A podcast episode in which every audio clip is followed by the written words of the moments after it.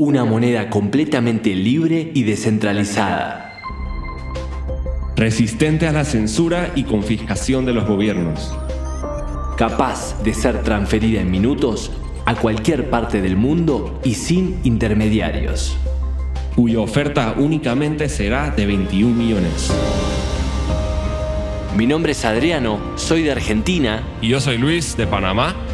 Y en este podcast nos sumergiremos en el mundo Bitcoin desde lo más básico hasta lo más complejo, para que todos y todas puedan entender por qué esta tecnología vino a cambiar el mundo. Señoras y señores, sean bienvenidos a De Cero a Bitcoin. Bueno, bienvenidos a un nuevo podcast en De Cero a Bitcoin.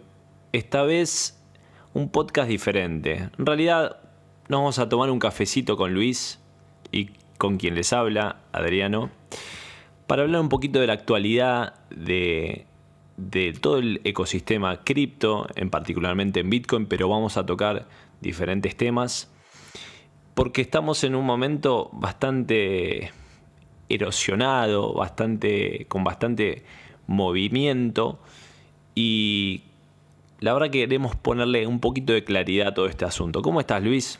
¿Tenés tu café a mano? Bien, bien. ¿Qué tal, Adriano? Bueno, en verdad yo no tomo mucho café, pero tengo mi termo de agua aquí, eh, bastante útil. Pero, pero sí, eh, eh, íbamos a hablar de, qué es Bitcoin en este segundo episodio.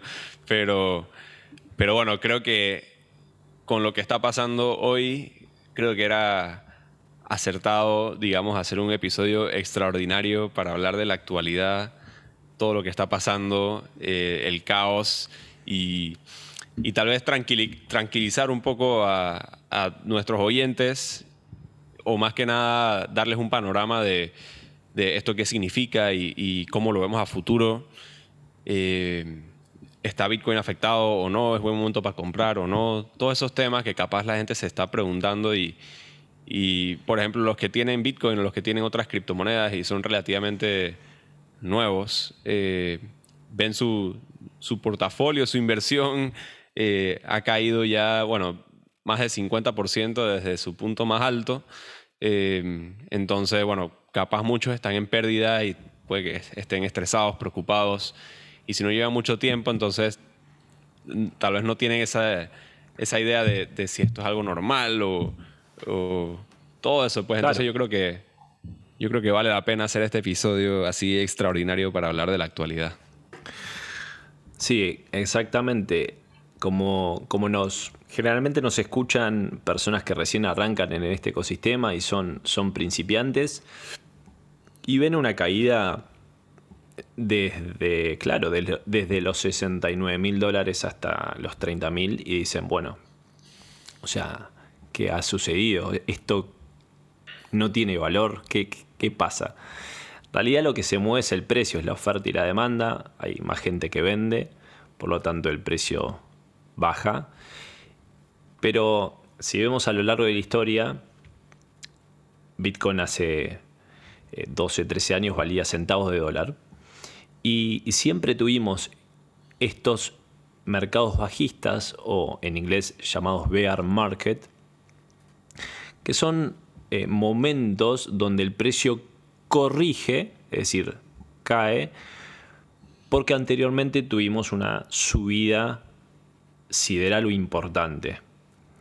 A esto me refiero a la última subida importante que tuvimos del precio desde los 3.000, casi 4.000 dólares desde que comienza la pandemia en el febrero del 2020 hasta el punto más alto que fue los 69.000 dólares.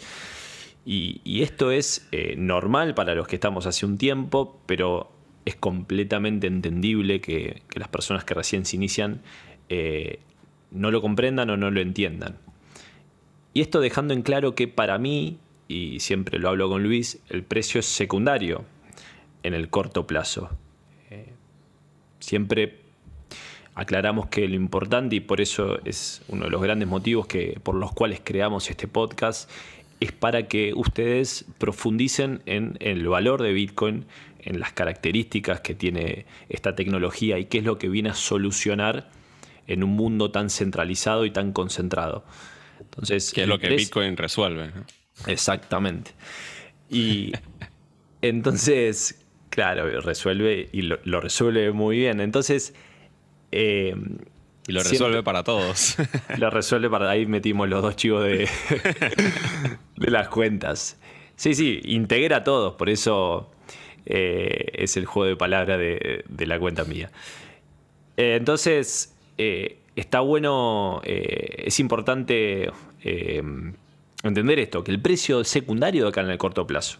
Siempre es, es importante profundizar en el, en el contenido. Pero bueno, hablando de esto, el yo creo que es parte de una corrección que viene de, toda, de todo este raída alcista que tuvo desde la pandemia, desde el marzo del 2020 hasta, bueno, tocar su pico máximo. Y también, bueno, Luis, vos sabrás que actualmente en el mundo y, el mundo, no solo el mercado cripto, el mercado financiero tradicional está, está viviendo un momento eh, bastante complejo y complicado con todo esto de las tasas de interés de, las tasas de interés de, Estados Unidos, de la Fed, no se sabe si eh, bien cuánto es la inflación, creo que 8,5% anual. Supuestamente, ¿no? Supuestamente. Eh, pero antes, antes de, hablar de eso, del todo el tema, digamos, macroeconómico que afecta no solo a Bitcoin y, y las criptomonedas, sino que afecta todo, todo el mercado, eh, afecta a la bolsa y eso, pero antes de entrar en eso, quería ah, profundizar un poco en lo que tú mencionaste, de que al final estas caídas son correcciones del precio, eh, porque ya venía subiendo y quería hablar un poco de por qué pasa eso. Pues eh, en Bitcoin, Bitcoin es bastante volátil y eso es un producto de el proceso de monetización de Bitcoin, pues, que inicialmente es un activo especulativo, luego es una reserva de valor, luego se usa como un medio de intercambio y luego es, la unidad de medida. Entonces, este proceso de monetización, donde, digamos, todo el mundo quiere adelantarse a, digamos, cuál va a ser el nuevo dinero, pues. Entonces, eso crea un auge eh, o una demanda, digamos, extrema, masiva, que hace que el precio suba exponencialmente, eh, pero eh, esas subidas de precio no son sostenibles, pues. Entonces, por eso vienen estas correcciones. Y entre más sube el precio y más rápido y más exponencial, entonces más profundas van a ser las caídas también, pues. Entonces, eh, y por otro lado, yo lo veo de esta manera. Yo lo veo como que el precio del mercado está tratando de jugar un juego contra nosotros en donde ellos están tratando de hacer que tú pierdas o que la mayor cantidad de, gente pierda. Entonces, que la mayor cantidad de gente venda sus bitcoins para que ellos compren. Venda, venda pero, pero que vendan en pérdida. Es lo que quiere el, el precio, por decirlo así, o como se mueve el mercado. Porque yo lo veo como que si todo el mundo piensa que Bitcoin va a subir, entonces el mercado no va a subir. El mercado va, a tratar de hacer lo contrario. El mercado va a querer bajar hasta que esas personas que no tenían suficiente confianza, lo que le llaman, bueno, en inglés, los weak hands. Eh, las manos débiles en español. Las manos débiles no, no mantengan sus bitcoins y terminen vendiendo porque el precio cayó mucho y perdieron confianza. Entonces, una vez se van esas manos débiles eh, y solo quedan las manos fuertes, las manos fuertes no van a vender, entonces como que se resetea el mercado eh, y ya no hay suficiente gente vendiendo de nuevo, pero, pero hay demanda, digamos, entrando, entonces ahí es donde entonces puede volver a subir, eh, digamos, sostenidamente o naturalmente. Sí, lo que se denomina, lo que estás eh, hablando un poco es de una limpieza del mercado. Total. para que el mercado adquiera o tome liquidez en, precios eh, relativamente bajos, para mí hoy estamos en un precio bajo, esto no es recomendación de inversión para, nadie, pero yo creo que son precios de compra y el mercado absorbe liquidez en esos precios, compra y bueno, el precio empieza a subir porque hay más demanda que oferta. Básicamente el precio sube por eso. Eh, y, bueno, como, como, muchos saben, y si no saben lo repetimos, Bitcoin eh, es escaso en su política monetaria. Solamente va a haber 21 millones de Bitcoin. Actualmente hay minados o existen aproximadamente 19 millones, quedan por minarse 2 millones. Y si vemos de acá a un tiempo prudencial, va a haber cada vez más demanda porque más gente lo va a adoptar, va a haber cada vez menos oferta porque más gente lo va a acaparar, no lo va a querer vender e inclusive no hay posibilidad de emitir más que 21 millones. Entonces, en el largo plazo siempre vamos a ver que el precio, esta es mi opinión, va a tender a subir porque vamos a tener mayor demanda y menor oferta. Eh, por eso yo siempre digo que el precio de Bitcoin, si me preguntan cuando, cuando me preguntan a mí todo el tiempo, ¿y qué precio va a tener mañana, el mes que viene? Y yo le digo, mira, tengo más certeza del precio acá a 10 años que de acá a dos meses. Y es la verdad, porque eh, estoy más eh, seguro del precio de acá un tiempo largo que, lo que pueda pasar en el corto plazo, puede pasar cualquier cosa. Puede haber, hay mucha manipulación, como decís vos, de las manos de las ballenas, como le decimos nosotros a las personas que tienen la mayor cantidad, grandes cantidades de Bitcoin, hablo de más de 10.000, 5.000 Bitcoins. Sí, que son, que son los que los que mueven el mercado al final del que día. Son los que nos mueven, claro, son los que a nosotros nos, nos, nos quieren comprar nuestros bitcoins. Eh, nosotros, si las ballenas son ellos, nosotros somos mojarritas, pescaditos que estamos ahí en el océano y convivimos con estas bestias. Eh, entonces, lo importante es, eh, de nuevo, no jugar a su, juego, ¿no? Como decís vos. No, no entrar en ese juego porque, porque ya lo vivimos, porque es historia repetida. A lo largo de toda la historia, Bitcoin ha caído 86% de su valor eh, pre-halving, pre, ese, acontecimiento donde se, eh, la, emisión se, divide por dos, eh, que va a suceder en el 2024, bueno, siempre tuvimos mercados bajistas y hubo caídas del 86%. Entonces, por ahora tenemos una caída de aproximadamente el 50%, pero podemos tener más, ¿sí? Podemos seguir cayendo. sí. Y lo, bueno, lo otro que yo iba a agregar en, cuanto a en cuanto a la caída y digamos esta limpieza y todo lo que hemos hablado, es también el tema del apalancamiento, pues si hay mucho apalancamiento, eso va ligado a que hay mucha confianza sobre Bitcoin y hay gente que está, eh, digamos, pidiendo dinero prestado eh, para invertirlo en Bitcoin, lo que es el apalancamiento, pues. Entonces, si hay mucho apalancamiento, eso es sinónimo a que hay mucha confianza en Bitcoin o, o sí, mucha confianza en que Bitcoin va a subir, tal vez sobreconfianza eh, de esa manera. Y bueno, eso, eh, el apalancamiento nunca es sostenible, así que en cuanto a la limpieza, eso es parte de eso. Eh, digamos que haya menos apalancamiento y que Bitcoin pueda subir más sostenible.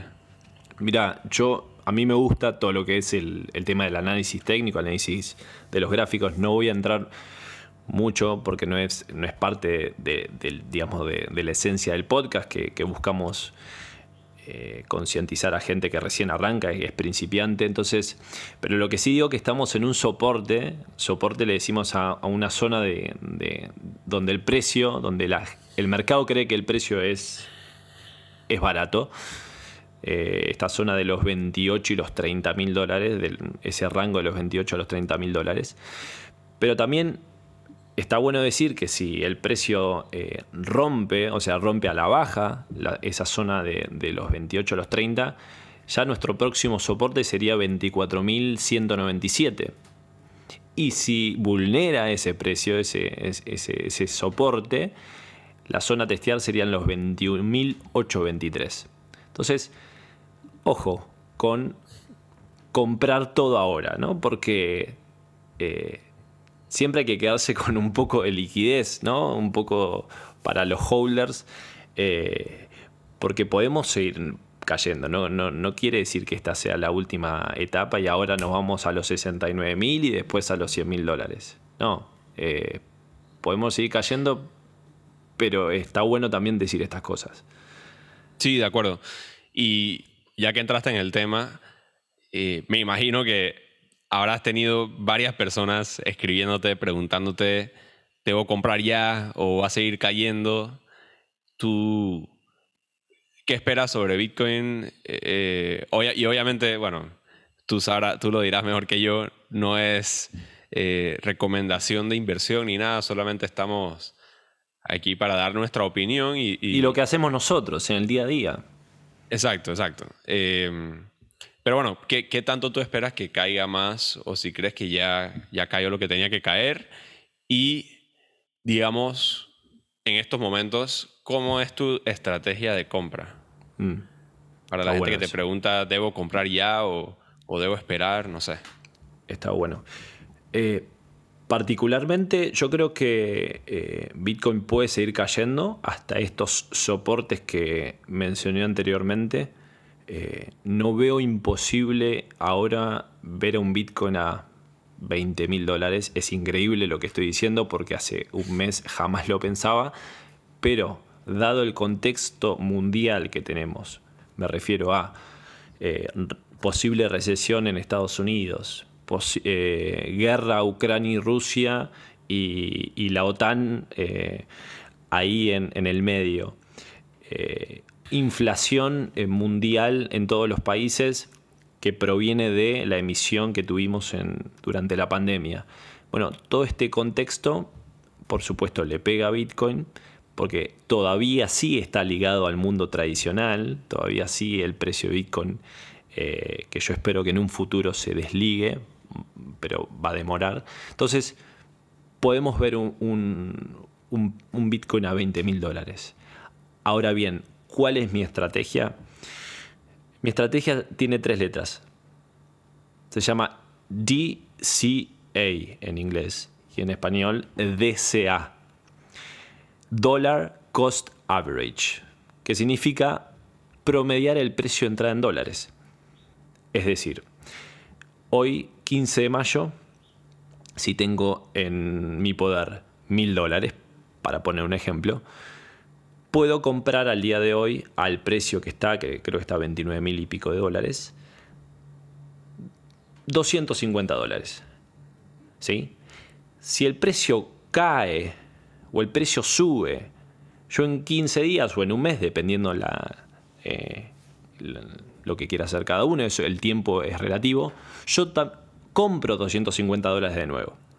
Entonces, si el precio subió, y el precio con posterioridad vuelve a bajar, yo voy a promediar siempre el precio de entrada. Es decir, no voy a comprar nunca capaz en el piso, pero tampoco voy a comprar nunca en el techo. Voy a promediar el precio de entrada en dólares. Si constantemente cada 15 días compro 250, 250 cada 15 días y así. Entonces, esa es una buena estrategia porque eh, te olvidas un poco del precio y compras, eh, no importa eh, si sube o si baja. Pero le agrego a esta estrategia algo más. Si el precio baja, compro, utilizo un poquito más de mi dinero para, comprar más en la baja, lo cual eh, ayuda a que mi promedio, eh, mi precio promedio entrada baje aún más. Entonces, creo que está bueno y te desestresa de alguna manera esta estrategia. No te hace pensar todo el tiempo en el precio y volverte loco, estar con el gráfico. Eh, todo el día y, y te, relaja un poco. No sé cuál es tu estrategia, Luis, en, en todo este, este tiempo. No, sí, yo, yo, bueno, para hablar un poco de lo que yo pienso sobre el precio ahorita mismo y sobre mi estrategia, yo tengo una estrategia muy similar, en verdad. Eh, el dollar cost average, yo, por ejemplo, tengo actualmente eh, una, en Binance una recurrencia de 20 dólares semanales eh, donde compro Bitcoin, que no es mucho, pero bueno, voy comprando ahí 20 dólares a la semana Y Hoy no, es mucho. Exacto. y, y, no tengo que pensar en el precio ni nada, pues eso por un lado, pero, pero como eso es una recurrencia, yo no tengo ni que hacer nada, es, no le meto mente a eso. Pero mi estrategia eh, es similar en el sentido de que, de que, bueno, si Bitcoin cayó y está a buen precio, para todo el que me pregunta, ¿debo comprar ya? ¿Debo esperar? ¿Va a bajar más o no? Yo lo que digo es, hey, ahorita mismo está a buen precio digamos, en unos, inclusive dos años o unos cinco años, vamos a, vamos a ver hacia atrás y 29 mil va a ser un buen va a haber sido un buen precio de compra. Yo me acuerdo la primera vez que yo compré Bitcoin, eh, digamos, una cantidad significante. Sí. Eh, yo sentí que compré carísimo y compré dije, en 11.500 y todo el mundo dirá hoy en día, dije, wow, 11.000. que ojalá hubiera entrado yo allá. Entonces, a lo que voy es, o sea, es que es increíble porque mucha gente me dice, no, que yo estoy esperando que Bitcoin baje a 27.000 para comprar. Y yo digo, man, 29.000, 27.000. O sea, en, en, en, unos años eso va a ser un... un o sea, Una anécdota. Un error. Sí, sí y digamos, va a ser un, como le dicen en inglés, un rounding error. o sea, redondeas y, no se va a ver la diferencia. Claro, exactamente. entonces, eh, similar a, lo que tú mencionaste, mi estrategia y lo que yo siempre le digo a todo el mundo es, digamos que tienes tu presupuesto de cuánto quieres comprar en Bitcoin. Digamos, usando el mismo ejemplo, mil dólares. Bueno, usa parte de ese presupuesto para comprar ya y luego si baja más, todavía te queda parte de ese presupuesto para comprar más. Entonces de esa manera no es que estás comprando más de lo que tú querías comprar y digamos exponiéndote exponiéndote comprando un monto más alto de lo que uno está cómodo. No, te estás manteniendo dentro de tu presupuesto. Pero, ¿qué pasa? Compras un poco ya, porque digamos que estás esperando que baje a 27 mil para comprar, o 24 mil, o 20 mil. ¿Qué pasa si no baja hasta allá? Eh, ¿quieres, ¿Quieres realmente perderte, digamos, la ola o la, la oportunidad de comprar? Por 2 mil dólares. Sí, por 2 mil dólares. Tiene sentido. Que, que, que, Bitcoin empiece a subir y bueno, tú te quedaste por fuera por, por estar esperando precios más bajos. O bueno, quieres cubrirte, digamos, de que, de que si eso pasa, por lo menos compraste algo. Entonces yo lo que digo es, compra ya, porque si no llega a los precios que tú estás esperando, por lo menos ya compraste, estás adentro y si sube, eh, por lo menos te beneficias.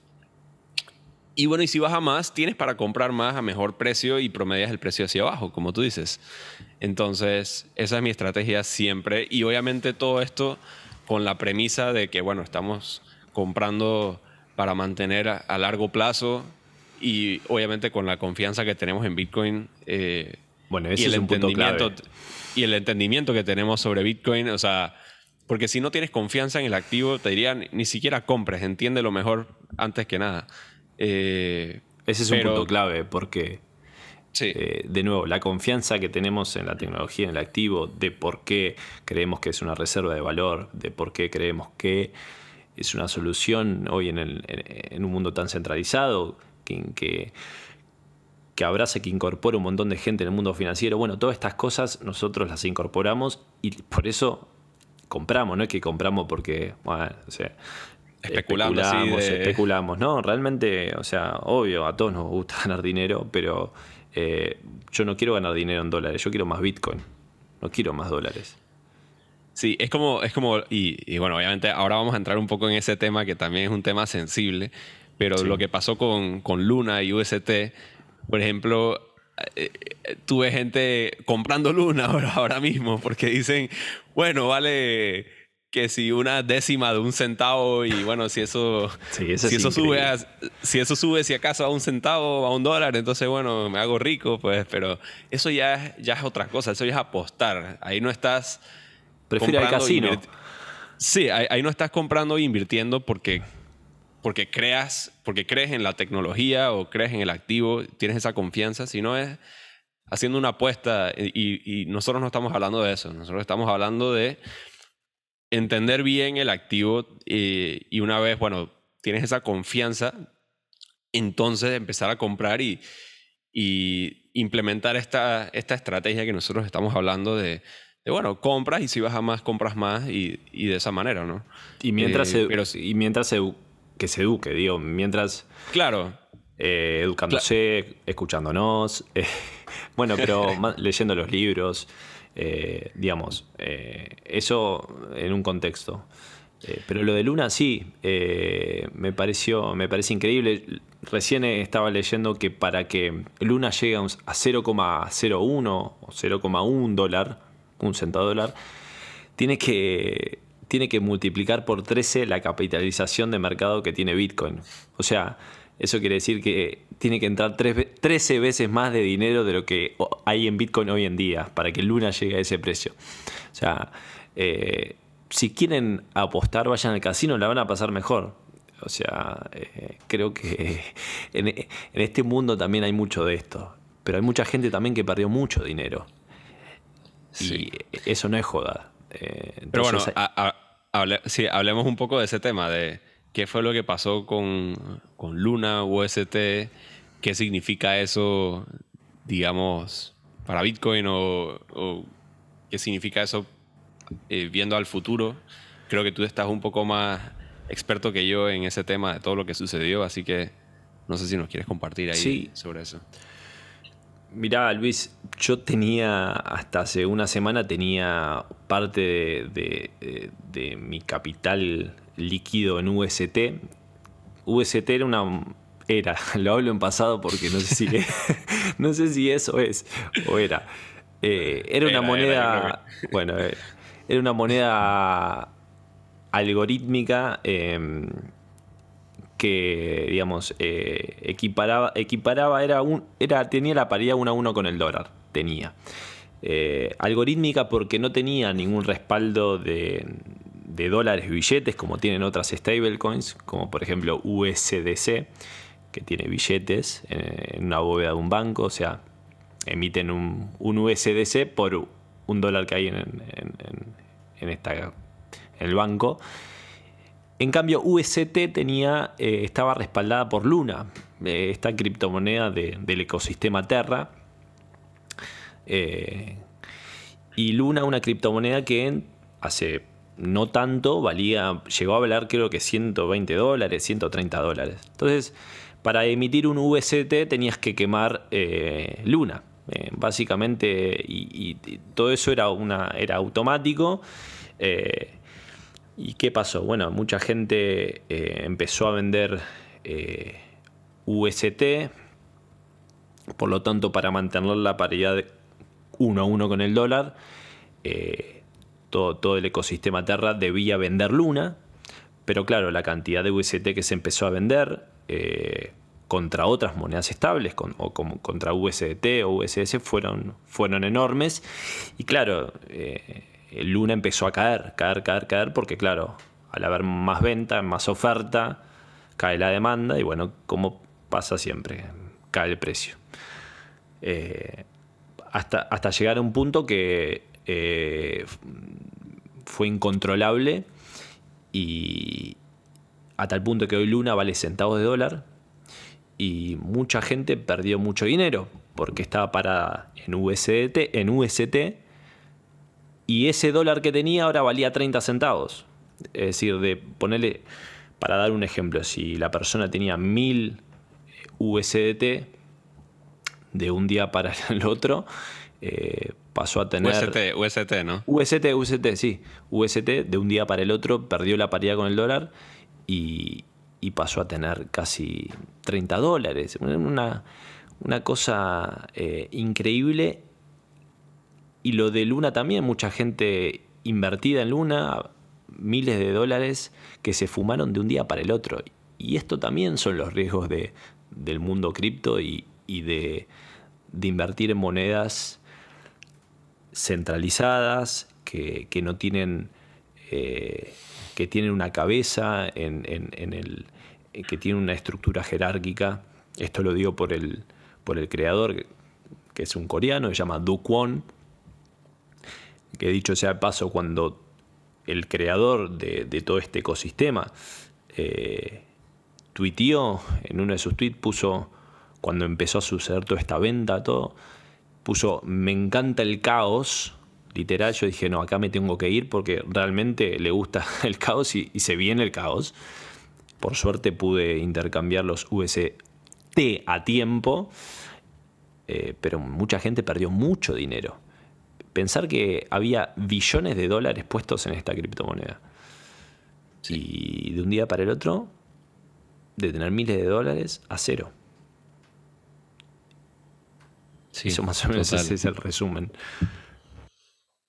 Total, total. Y y sí, eh, eh, yo por ejemplo hice un video en mi, en mi, Instagram hace un buen rato sobre stablecoins y, lo, y los riesgos de estas stablecoins, en español, bueno, monedas estables, que eh, la mayoría, por ejemplo, lo que busca es tener una moneda que equipara el precio con el dólar, ¿no? que, que va uno a uno con el dólar. Y mucha gente ve las stablecoins y yo pienso que, que lo toman como garantizado de que es uno a uno con el dólar, pues no le meten mucha mente más allá de eso. Entonces, en el video, bueno, yo, yo explicaba realmente eh, cómo funcionaba, cómo, digamos, eh, mantenían ese uno a uno con el dólar. y en verdad, hablando más que nada sobre las otras, los otros tipos de stablecoins, las que, las que digamos, eh, primero que todo, bueno, las stablecoins son Mencionémosla. Mencionémosla. Sí. sí, bueno, tenemos USDT, USDC. Eh, es complicado para la gente. USDT, USDC, VUSD, que es la de Binance. Ah, la de Binance, sí. Y teníamos UST, que era esta moneda algorítmica, algorítmica porque estaba respaldada por una criptomoneda no como las otras que están respaldadas por dólares físicos o por activos financieros del mundo tradicional. Por lo tanto, hay que diferenciar esto porque no es todo lo mismo. Exacto. Y, y sí, lo primero a entender es que las stablecoins son centralizadas. A pesar de que sean criptomonedas, mucha gente piensa que solo por ser criptomoneda ya eres descentralizado y no, no puede estar más lejos de la realidad. Eh, pero sí, las stablecoins son centralizadas y, la realidad es que deben serlo, pienso yo. Eh, hay, gente explorando por una. Eh, hay gente explorando por una stablecoin descentralizada, pero, pero eso ya es como experimental a este punto. Las stablecoins son centralizadas. una entidad es la que las emite y las emite, digamos, en teoría respaldándolo con dólares, ¿no? De manera que si tú tienes una stablecoin, tú la puedas redimir por dólares con esa entidad, porque esa entidad debe tener esas reservas. Entonces, ¿cómo es que el precio se mantiene uno a uno con el dólar? Realmente esto no sucede mágicamente o, así de la nada, sino que al final, como todo, es cuestión de oferta y demanda. Em, y la demanda para, para las stablecoins se va a basar en la confianza que la gente tiene en la entidad que lo emite. O sea, es muy importante la entidad eh, en cuanto a las stablecoins. Eh, porque si, si se pierde esa confianza, si se cree que la entidad tal vez no tiene suficiente respaldo, porque capaz, digamos, captaron los dólares y utilizaron esos dólares para invertir eh, y digamos, esas inversiones pudieron haber caído, etc. Entonces, si no se cree que una entidad tiene ese respaldo, entonces, entonces se pierde esa confianza y, eh, digamos, ese uno a uno con el dólar puede, puede irse, puede, puede despegarse, por decirlo así, y la stablecoin puede para todos los efectos caer, pues. Entonces, creo que esto es algo importante a mencionar porque, porque no siento que la gente debe tomar como garantizado que las stablecoins son seguras y es uno a uno con el dólar. Por eso es importante que... Es que el dólar tampoco es seguro. o sea...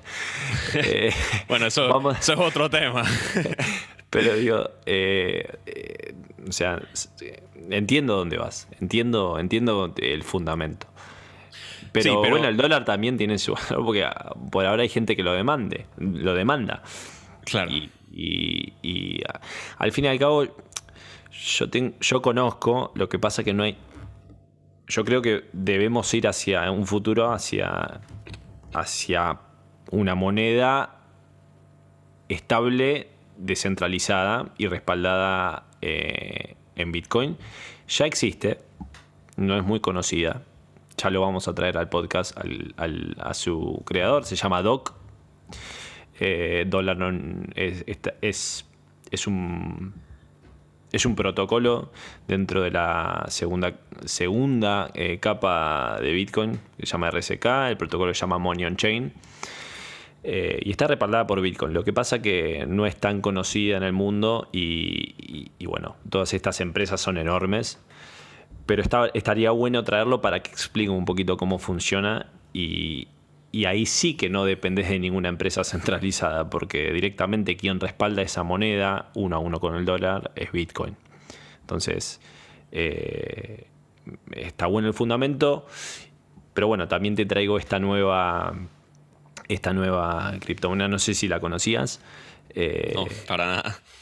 Por eso. Eh, pero eh, es, es, un momento de, de, como vos decís, porque también nosotros usamos, yo por lo menos uso stablecoins para tener liquidez en cierto tiempo para, para, hacer las compras, porque cuando compramos Bitcoin compramos contra USDT, USDC y estas criptomonedas que nos, que nos facilitan en la compra eh, de Bitcoin y estar parados en el mundo cripto en dólares. Así que me parece que, que está bueno dar todas las opciones de todas las stablecoins que hay hoy en día y sumar a DOC. Sumar a DOC porque creo que también puede ser parte del futuro. Y bueno, sí, sobre, sobre las stablecoins, al final hablé un poco sobre los riesgos que existen, pero mi mensaje tampoco es hacerles pensar que, digamos, estas otras stablecoins que hemos mencionado, como USDT o USDC, eh, que son centralizadas y en teoría tienen las reservas para respaldar su stablecoin, eh, no les debe pasar lo mismo que le pasó a UST. Eh, eso fue, digamos, un caso extraordinario y era una stablecoin más experimental, algorítmica, como mencionaste. Eh, no, tenía, no tenía respaldos realmente en dólares, pues. Entonces, simplemente la manera en la que fue diseñada, eh, digamos, no fue previsto que, pudiera ocurrir esto en donde, bueno, Luna, que era en teoría lo que lo respaldaba, empezó a caer, y UST también, y, y bueno, fue una espiral ahí donde, donde, ambas cosas cayeron y no se pudieron recuperar. Y, Una destrucción total. Total, en verdad increíble porque, porque estaba como en el top 10 de, las criptomonedas, ¿no? Eso es lo llamativo, Luis. Eh, que Luna estaba eh, en una tendencia sumamente alcista, completamente alcista. Si ves el gráfico del precio, estaba en corrigiendo, pero estaba en una tendencia realmente alcista, mientras varias criptomonedas caían en todo este, este lapso, y de un día para el otro, de valer 150 dólares, de tener millones de dólares eh, como capitalización de mercado, es decir, eh, la plata que, los dólares que hay eh, metidos en esta criptomoneda, pasó a valer cero. Y menos que cero. 0, no, un poquito más que cero, perdón, 0,00 entonces, eh, eso, eso es lo llamativo. Sí, total. Eh, sí, entonces digo, más que nada, más que nada, eh, o sea, el, mensaje que quiero que se lleve la gente aquí es que las stablecoins no son garantizadas a estar equiparadas con el dólar. Tienen sus riesgos y los riesgos principalmente están relacionados a la entidad que lo emite. Porque imagínate si, yo soy el emisor de, USDT y todo el mundo cree y confía y toma por garantizado que el USDT va uno a uno con el dólar, yo, puedo, yo puedo literal hacer lo que hace el Banco Central de Estados Unidos. O sea, yo puedo emitir USDT de la nada sin tener ningún respaldo y yo me beneficio porque, porque bueno, yo puedo vender esos USDT, puedo vender ese dinero que emití sin respaldo de la nada, eh, mientras que todo el mundo piensa que, que va uno a uno con el dólar. Pues entonces, si se pierde esa confianza en la entidad que lo emite por X o Y razón, entonces las stablecoins pierden, o sea, toda su, o sea, su, bueno, pueden perder todo su valor porque donde se cae la confianza ya es muy difícil recuperarla, pues. Sí, es verdad. Eh, Yo decía, ¿cuál era el, me preguntaba en un momento, ¿cuál era el negocio de estas empresas? O sea, de USDT, USDC. Y claro, después me puse a pensar, nosotros le estamos dando dólares a tasa cero a ellos. Ellos eh, agarran nuestros dólares y los, los invierten y de esa manera obtienen una, una, tasa y bueno, equiparan, eh, emiten USDT en, en relación a, a, a, los activos que tienen, pero a nosotros no nos pagan ninguna tasa por, darles a ellos los dólares. Es increíble. Cuando me lo, me lo, lo investigué y lo averigüé, digo, claro, ahora tiene sentido. Adriano, es el, mismo negocio que un banco. Literal, ellos agarran nuestro dinero, lo invierten, le sacan rendimiento y, y, ya pues, o sea, de la misma manera, si, si un banco no tiene suficientes reservas para para respaldar todo el dinero que ellos tienen de sus clientes. Que muchos bancos no tienen todas las reservas al 100%, pero porque no necesitan tenerlas hmm. en el mismo momento, pues. Pero en momentos de crisis donde la gente quiere, eh, digamos, redimir sus dólares eh, y donde tal vez las inversiones están caídas, ahí es donde le puedes poner un poco de estrés a los bancos y, y si no manejaron sus, finanzas, sus inversiones eh, bien, entonces puede que no tengan suficiente y puede que haya más gente solicitando sus dólares al mismo momento y, bueno, si no tienen para, para digamos, eh, ¿cómo se dice? Si no tienen para satisfacer esa, esa demanda de la gente pidiendo sus dólares, entonces se pierde la confianza en el banco, la gente pierde sus ahorros, literal, porque, porque el banco no les va a pagar si no tiene el dinero. Eh, y, así es como quiebran los bancos, pues. Pero, pero muchos bancos, por ejemplo, en el 2008 eh, pasó algo similar en Estados Unidos, pero fueron salvados por el Banco Central, pues, porque, bueno. Porque sí, porque tienen la, la ventaja de... Bueno, como dije en el primer capítulo. Es, para mí es, un sistema, ya es un sistema que está integrado, ¿no? Eh, políticos, bancos, eh, es eh, por eso. bueno, quedó claro lo de las monedas estables. con cautela, no, tampoco es que se va a caer todo el mundo cripto. Tuvimos, sí creo, un aprendizaje importante con respecto a UST, UST y todo el ecosistema Terra. Cabe aclarar también que eh, había un protocolo eh, llamado Anchor Protocol, donde vos podías eh, poner tus UST a generar un 20% anual, lo cual era una tasa que muy tentadora, primero porque ninguna, hoy en día en el mundo actual no existe la tasa del 20%, a lo sumo una tasa del 10% es, eh, es razonable y hasta te diría es alta, eh, pero 20 era una locura y, por eso mucha gente utilizaba el UST eh, para, para ganar intereses. Bueno, pasó lo que pasó. Así que cuando la limosna es grande también el santo desconfía, dicen. Entonces siempre desconfíen cuando la tasa es grande y cuando hay mucha gente eh, poniendo plata. es, como, es como si un banco hoy en día te diría que te da 20% de interés por tener tu dinero en una cuenta de ahorros en ese banco. No, sería, no serías escéptico tú. 20%, qué locura. No piso ni la puerta.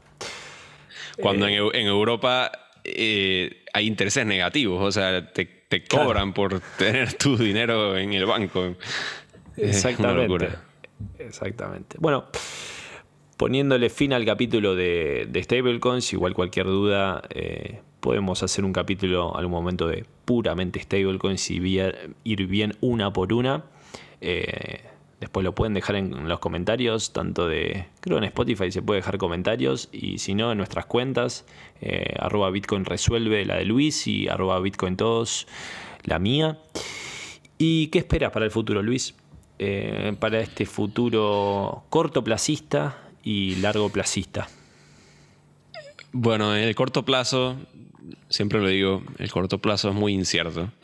Eh, yo puedo dar mi opinión, pero al final es muy incierto, nadie sabe lo que va a pasar. Yo, en base a lo que he observado eh, en Bitcoin, cuando Bitcoin llega, digamos, a su piso, o, llega a un piso, pues, eh, digamos, ya sea que ese piso sea 28, 27, 24, 20, lo que sea. Una vez llega, eh, Bitcoin se mantiene más o menos en ese rango por un buen tiempo antes de empezar a subir. Nunca, nunca sube de inmediato, con la excepción de, bueno, cuando cayó el COVID, pero eso mm. fue un tema, digamos, extraordinario. Un negro, como le Exacto, total. los mercados. Total. De lo que he observado, nunca sube de inmediato, así que no sé la verdad si va a bajar más o no. Yo, yo lo dudo mucho que baje hasta 20, 21. Yo, yo no esperaría esos, esos niveles. 24 sí lo veo posible, pero como mencionamos en la estrategia, o sea, yo estoy comprando ahorita y si baja a 24, bueno, compro más. Eh, pero una vez llegue a ese piso, sea cual sea, eh, Bitcoin se va a quedar ahí unos buenos como, pienso yo que como mes y medio, dos meses eh, que se va a quedar en ese rango de precio. Y al final, yo lo veo así, todo es psicológico. El, mercado nos, está, nos está tratando de jugar un juego psicológico. Cuando el precio se mantiene ahí en esos niveles bajos, le hace sentir a la gente que el precio va a caer más. Entonces, la gente empieza a esperar precios más bajos, etc. Y cuando menos lo esperas, y cuando no, y cuando menos lo esperas, eh, y cuando menos lo esperas, entonces empieza a subir el precio de nuevo. Claro. Eh, entonces, bueno. Sí. Eh, sí, entonces a corto plazo, eso es lo que yo esperaría. Una vez Bitcoin llega a su piso, se queda ahí unos buenos dos meses, va, va, a haber un sentimiento de que, de que Bitcoin va a caer más, pero luego lentamente va a empezar a subir y, y, y es como esa parte donde la gente cuando empieza a subir, la gente está escéptica todavía, no, no le creen que, que, ya va a subir, piensan que va a volver a bajar. Y bueno, luego ya cuando, cuando sí le creen a la subida ya es muy tarde, ¿no? Eh, sí. Yo, yo me la voy a jugar. Eh, yo creo que 2022 va a ser eh, un ciclo bajista y lateral. Vamos a estar eh, lateralizando en estos precios. Inclusive podemos tocar los, los 24 y difícil los 21, pero puede ser. Eh, yo creo que a partir del año que viene, eh, viendo ya la cercanía del halving del 2024, para los que no saben, creo que lo dije, pero bueno, el halving es, es ese acontecimiento donde la reducción, la emisión de Bitcoin se divide por dos. Eh, yo creo que 2024 y fin de 2023 eh, podemos tener eh, un nuevo all-time high o, con posterioridad al 2024. esto es pura especulación, es lo que creemos, lo que vemos en, el gráfico, pero de nuevo, estoy más seguro del precio de acá a 10 años que de acá a dos, dos años, dos meses, dos días. Y eh, para dar una, eh, eh, una opinión, yo creo que también en el futuro el 95% de lo que conocemos hoy va a dejar de existir en cuanto a cripto. Yo creo que por eso hablamos de cero a Bitcoin y no de cero a cripto, porque creemos en, el proyecto, en la tecnología y si realmente confiamos en algo, confiamos en Bitcoin. Eh, por todas sus características. Y no queremos decirles a ustedes eh, otra cosa que no creemos y que no, no estamos en sintonía con eso. Entonces, capaz 95 fui, o me quedé corto o fui muy exagerado, pero creo que anda por ahí. Eh, hay muchas cosas que lamentablemente van a desaparecer, hay gente que va a poner su dinero y no, no va a estar de un día para el otro como pasó con Luna. Pero no se olviden que Luna tenía una cabeza central, tenía una persona que lo manejaba, una fundación. Y esto es. Bueno, que, así, así, son casi todas las otras criptomonedas. Casi todas, y por no decir todas, menos, menos Bitcoin. Podemos profundizar más, pero eh, pero bueno, el punto es ese. Eh, una de las características de Bitcoin es la descentralización y una de las más importantes. Y eso es la diferencia con respecto a todas. Sí, yo siento que la gente no aprecia el valor de la descentralización hasta que se dan cuenta que, que es necesario. Y ya cuando se dan cuenta es muy tarde. Por ejemplo, por ejemplo, sí, con eh, Luna, lo que sea. Sí, sí, eh, escuché la otra vez que, perdón. no, iba, a decir que para acabar, eh, como que la promesa de, Luna y UST era tener, digamos, una stablecoin descentralizada, pero de descentralizado no tenía mucho, pues. era nada más el tema de que era algorítmico y no, y no tenía reservas reales, pero al final tenía una cabeza, como tú mencionas, al final paralizaron la red. Eso solo se puede hacer si, si es centralizado. Imagínate paralizar la red de Bitcoin, no se puede. Eh, y bueno, el, fundador, este, Do Kwon, eh, está viendo qué hace, está tratando de resolver. Eh, por ahí vi algunos artículos que estaban pensando, dije, bueno, que si pagarle a los que tenían UST antes de toda la crisis o algo así, pero el punto es que eh, muchas de las otras criptomonedas te las venden como descentralizadas, pero descentralizado no tienen, no tienen mucho, pero te convencen de que son descentralizadas porque te dicen, ah, bueno, que el blockchain, y te dicen, no, que DeFi, eh, y todos estos términos que, que la gente se, se, come y dice, ah, bueno, blockchain es igual a descentralización y, o criptomonedas son descentralizadas y realmente no es así, pues. Y te lo promocionan youtubers, instagramers, te dicen, no, compra esto porque con esto vas, va a ser el futuro, este juego NFT va a ser, no sabes lo que va a ser y termina después todo en, cero y el único que ganó ahí fue el youtuber, el influencer, la compañía.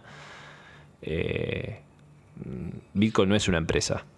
Bitcoin es otra sí, exacto. Todas estas otras criptomonedas son creadas por alguien eh, y son, o sea, tienen un presupuesto de marketing eh, para impulsar esa criptomoneda. Le pagan a influencers también. O sea, hay intereses detrás. Total. Que es algo que no es con Bitcoin. Bitcoin, digo, si alguien paga por marketing de Bitcoin es porque esa persona quiso, pero, pero esa persona no, no gana nada con eso, más que, digamos, apreciación de, en el precio de Bitcoin a, largo plazo por simplemente mayor adopción, pues. Pero, claro.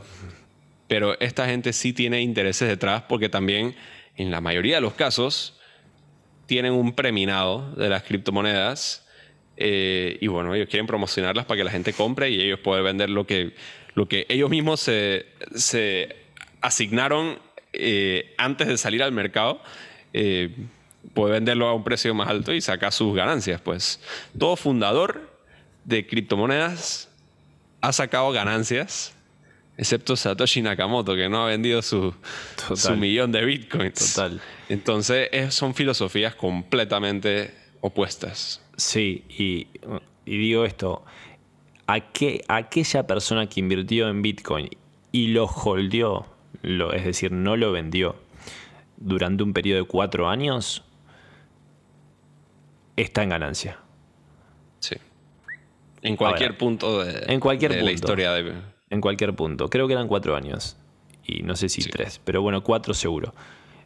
Eh, eso quiere decir que siguiendo la historia, si vos compraste en 69 mil dólares en el 2021 o el 2022 tocó. Corregime, Luis. 2021. bueno, 2021. En el 2025 deberías estar en ganancia. O sea, el precio debería superar los 69 mil dólares. Así que les pregunto, 29 mil dólares, ¿es un buen precio para comprar? En mi opinión, sí. Perfecto, Luis. Me quedé sin café, así que este, me parece que no tengo más para reponer. Ya me tomé dos y estuvo buena. Estuvo buena la charla, Luis. Sí, buenísimo, en verdad. Eh, creo que le damos un buen pantallazo a la gente sobre qué está ocurriendo, qué esperar a futuro, un poco sobre Bitcoin versus las otras criptomonedas, un poco sobre stablecoins. Eh, así que yo creo que estuvo bueno. Sí. Eh, ya estamos preparando el segundo capítulo de la saga de Cero a Bitcoin, porque este es como un. como si fuera un. ¿Cómo decirlo? Un cafecito, algo, algo extraordinario. Pero se viene el segundo capítulo de la saga, eh, así que estén atentos. Vamos a, publicitarlo por las redes y no olvídense de, dejarnos cinco estrellas si les gustó, de compartir el podcast. Así podemos seguir generando este contenido que tanto nos gusta y creo que, a ustedes también por, la, por el feedback que, que nos dieron. Sí, y bueno, además de las cinco estrellas que son muy apreciadas, eh, también nos pueden seguir en nuestras redes. Bitcoin, Bitcoin Resuelve en Instagram, en TikTok. Eh, Adriano como Bitcoin Todos también en Instagram, en TikTok, Twitter.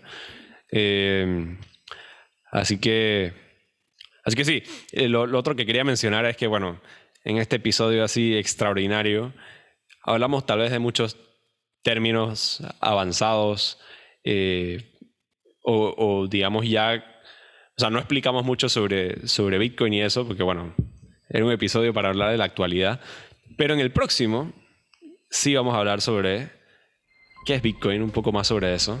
Así que si no entendieron algunas cosas en este episodio, esperen el próximo. Está. Un abrazo grande para todos y todas y un abrazo para vos, Luis. Un placer. Igual, igual, un placer. Abrazo.